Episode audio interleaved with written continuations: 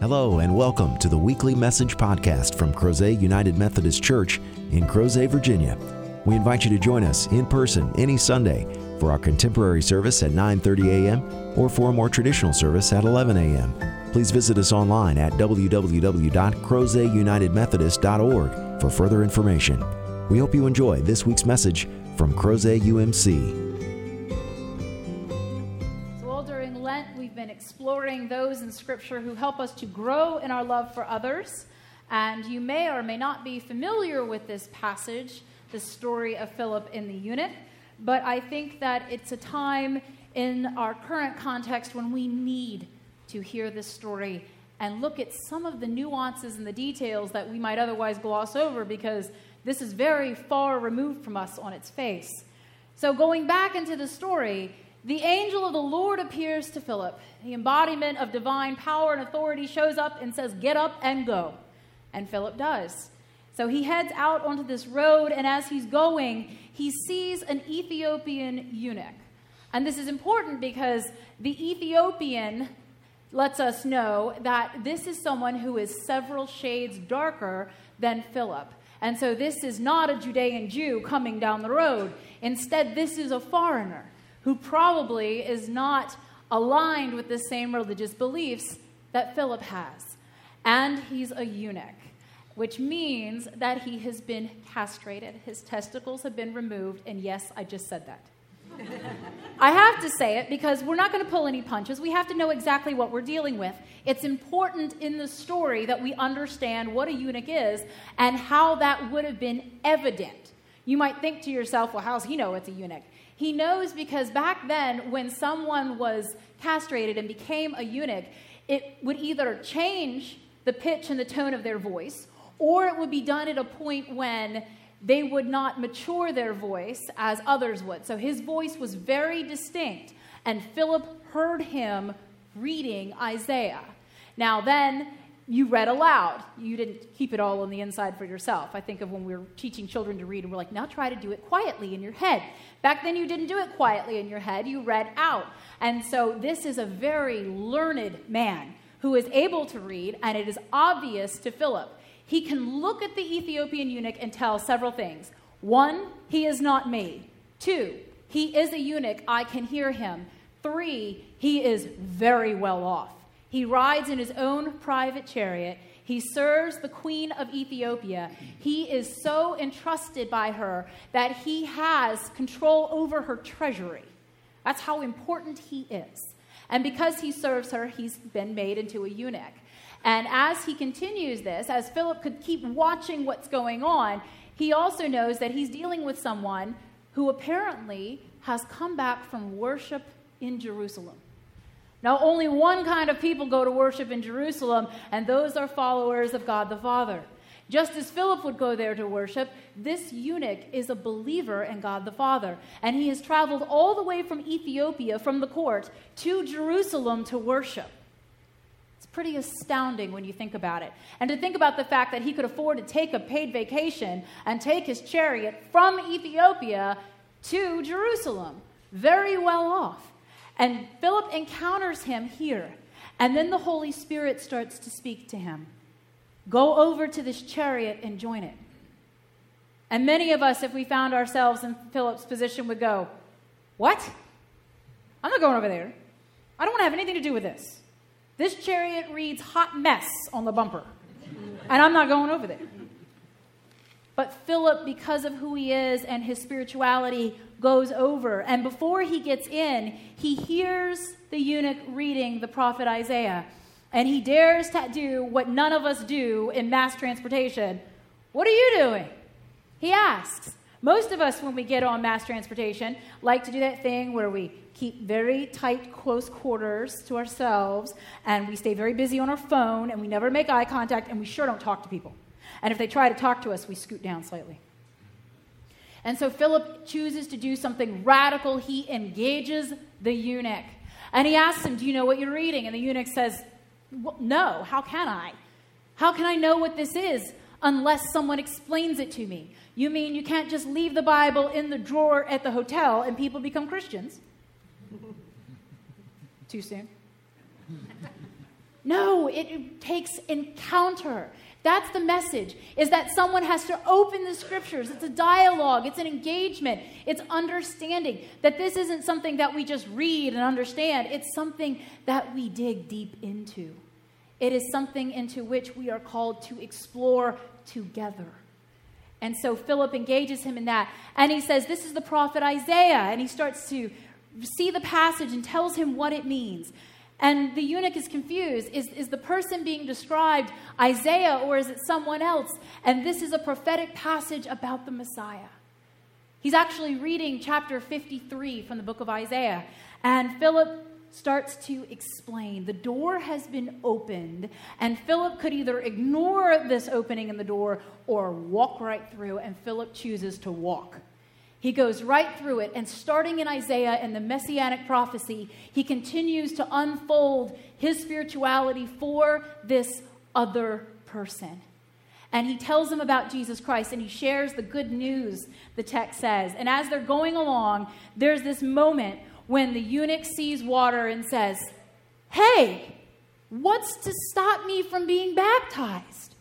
Now, he doesn't have a past of baptism.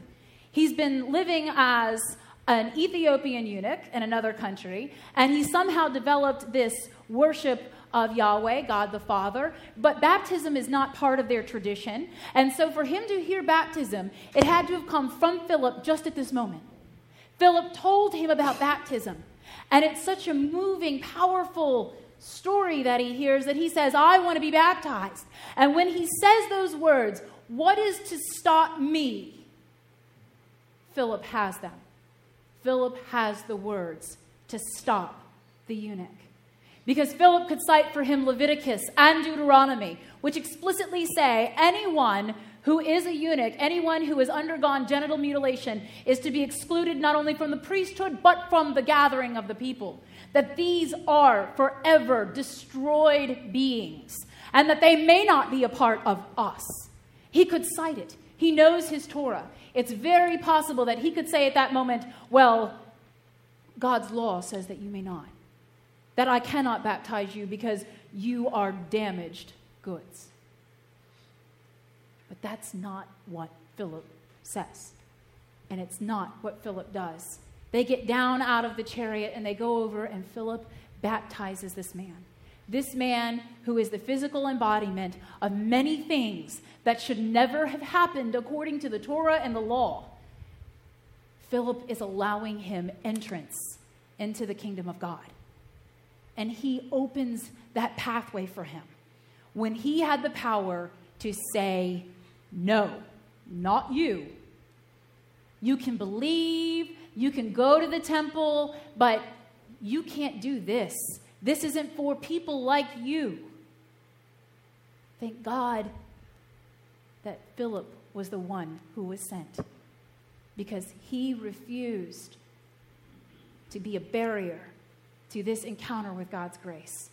Because by baptizing him, by showing him what it means to be washed clean of your guilt, he is saying to the eunuch that even in your brokenness, God loves you and forgives you even in your current state of distance and separation, and perhaps complete physical transformation from who you were created to be, that even now God can love you and change you into the child of God that you were created to be.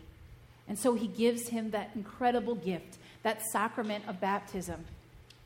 And the story is not over, for the Holy Spirit then whisks Philip away.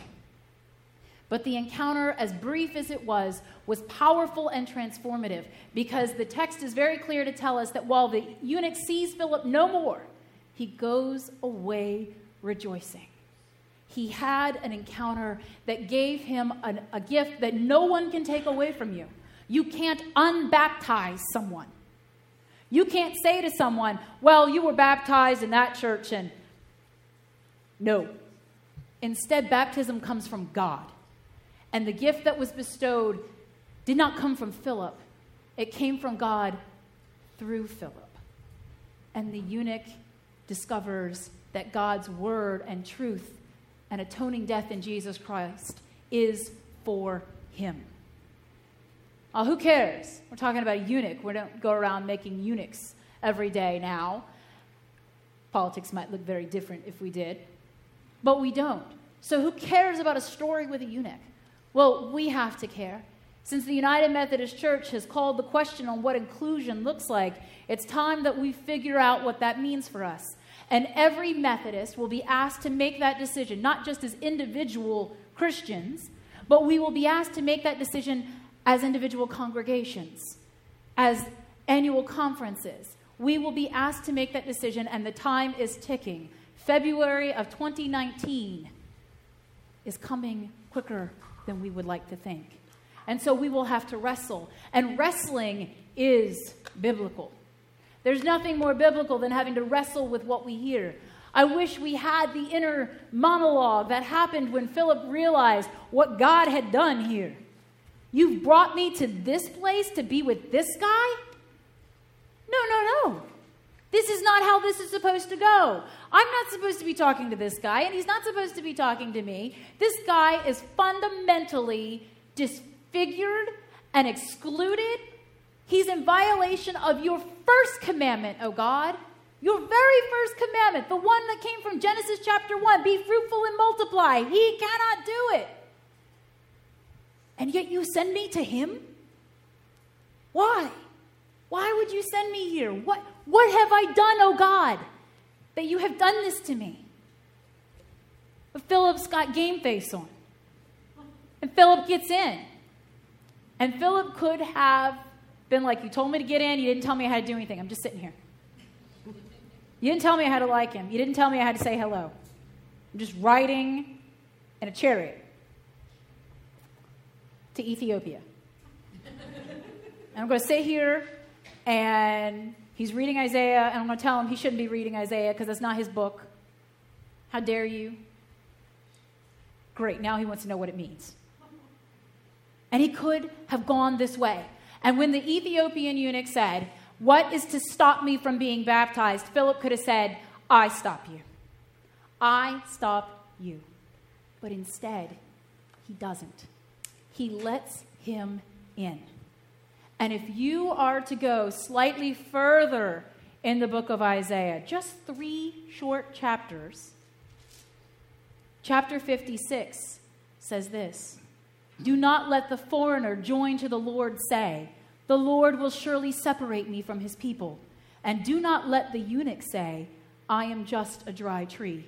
For thus says the Lord to the eunuchs who keep my Sabbaths, who choose the things that please me and hold fast to my covenant, I will give in my house and within my walls a monument and a name, better than sons and daughters. I will give them an everlasting name that shall not be cut off. And I have to wonder if Philip remembered that was coming. That by allowing the eunuch to encounter God's grace in the sacrament of baptism, in this holy conversation, in some radical hospitality, that he was fulfilling Isaiah 56. And are we not called to wrestle with what Isaiah 56 looks like here in Crozet? We're called to wrestle. I always think of Jacob. Jacob, who not only wrestled with God, but then was disfigured because of it. That sometimes when we wrestle and when we discern and we pray and we seek the truth from the scriptures and from God Almighty, we find out that we're going to leave this exploration different than when we went in. And that terrifies us because we don't want to be changed. Right? We are to a point where we're really comfortable with where we are and we're not so sure that change is going to be fun or comfortable or easy, that it's not going to make revulsion creep up in our esophagus. That instead we think, you know what, let's just do what we're doing. It's okay, it's great, and we'll just keep doing this and everything will be fine and God will forgive us. But look at Jacob. Jacob wrestled and his hip was knocked out of socket. He bore outwardly his struggle. He was able to overcome this disability, though. He went on not only to have 12 children that became the foundation of a nation, But because of who he is and what he did and his willingness to physically wrestle with the things that are important, to wrestle and engage with God, he transformed how we understand who we are called to be. Jacob was a liar. Jacob was a mess. Jacob committed sins. He stole his brother's birthright. There were all kinds of things that Jacob did. He deceived his blind father. Jacob had issues. He manipulated his father in law. He let one of his wives steal the guy's wealth. Jacob's not perfect, and neither are we. In our brokenness, we come before God. And God says to us, I love you. I love you so much, I wish you could understand. God doesn't say to us, you know what? I'm tolerating you right now. One day I'm really going to love you, but right now I'm just tolerating you. I don't think I would have continued my path to ministry if that was the response I got. I don't think that tolerance is what I wanted from a God who says, you know what, everything you thought you were getting? No. Meet ministry. That Ethiopian eunuch and every single one of us who have ever been baptized were baptized into the ministry of believers. We were made ministers of Jesus Christ. Each and every one of us was given power and authority and given a place in the kingdom to make it bigger and we decide who we will let into the kingdom. That kind of power and decision making is ours, and God gives it to us. How many of you, as children and infants, will run through the gauntlet of theological education to make sure you knew what you were getting into? we don't even run your parents through that because they would be like, it's just a pretty baby. Instead, it's about a relationship it's about God's commitment to every single infant and child and teenager and adult who is baptized, who chooses, or because of the love of their parents, gets to receive that sacrament. And we don't sit around and go, now, are you sure you're willing to commit 10% of your gross income for the rest of your life? Three year tenors on committees, because, you know, trustees we don't do that because that's not what it's about. What it's about is the grace, the commitment, the relationship. That's why after I baptize a baby, I walk the baby down to see y'all. Because this is it. You're now tied, you're bound together. Whether you like it or not, God has just knitted you to another human being. And you don't know what they're going to grow up to be. You don't know if they're going to vote like you will, if they will dress like you will, if they will have shoe preferences like you will. You don't know. And without knowing, God says to you, love them. Love them. Commit. Be bound. Be faithful. And struggle through with this child. And time and time again, the body of Christ says, We will. We will do it. And whether we mean it or not, whether we look at the words on the screen and go, I don't know that I want to be yoked to this kid. I don't know whether this is for me. We say them because in that moment, the same Holy Spirit that nudged Philip into the chariot is nudging us into the chariot of that child. Will you walk with them? Will you guide them? Will you talk to them? Will you become part of it? God only knows what they're going to grow up to be, and you may not like it but you have to love them. We have to pick love because God picked to love us, not just tolerate us on Christmas and Easter, but to truly walk with us all of our days. And when Philip chose to be a paragon of inclusion, he was speaking to Christians almost 2,000 years later. His actions speak volumes and we need to understand what that means for us. And I don't have the answer. But we will make that decision. We will journey through this. We will figure out what it means for us and how we will be transformed by the kind of love that Philip was willing to show to someone who is the physical embodiment of everything that he was taught and raised and shown to not only dislike, but to shun. And if Philip can love so courageously, who are we not to wrestle with it for our own church? For our own lives, for our congregation. We're being asked to go on an incredible journey, one in which God equips us and gives us strength. And I know that there are times where you think to yourself, I don't want to do this. I don't know that I bought in for all this. This is drama. This is crazy. I can't even understand what is going on here. Do you see what she's wearing? I understand that. But underneath every veneer of clothing and tattoos and piercing, under every word that sounds profane or like teenage vernacular, whatever it is, whether it's accented or not, under all of that is a heart that is molded like Jesus Christ. And our job is to look into the heart and to not get distracted by the window dressing. Our call from the Holy Spirit is to pay attention to the heart. Because thank God that we are not judged by our exterior, by every single word we utter, and by the way we utter it. Instead, God looks at us and says, In spite of all of this, I love you.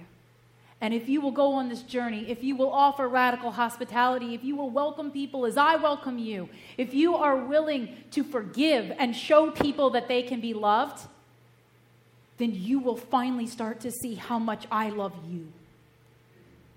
I have loved you from the beginning. I have loved you when you would not even tolerate me, says the Lord. And if you go on this journey, then you will just start to glimpse how deep and profound my love is so that you may do it in turn for others. Philip is the patron saint of inclusion. And what that means, I do not yet know. But I know that here and now, brothers and sisters in Christ, the question has been called. And if we aren't willing to wrestle here, we are never going to be able to wrestle here so that we can stand upright before our Lord on the day of judgment and say, We did the very best that we could. And we seek your grace. And we just hope that we, in some way, loved people as tangibly as you love us. This is the journey that we begin now in the United Methodist Church, that we seek to discern who we are called to be and what that will look like. This decision won't just change the size of this congregation, it will change whether or not we are part of a church that continues to spread the good news. It will decide whether or not people who are outcasts, people who have been told that they are no good, can discover God's love and grace for themselves. And we do this together.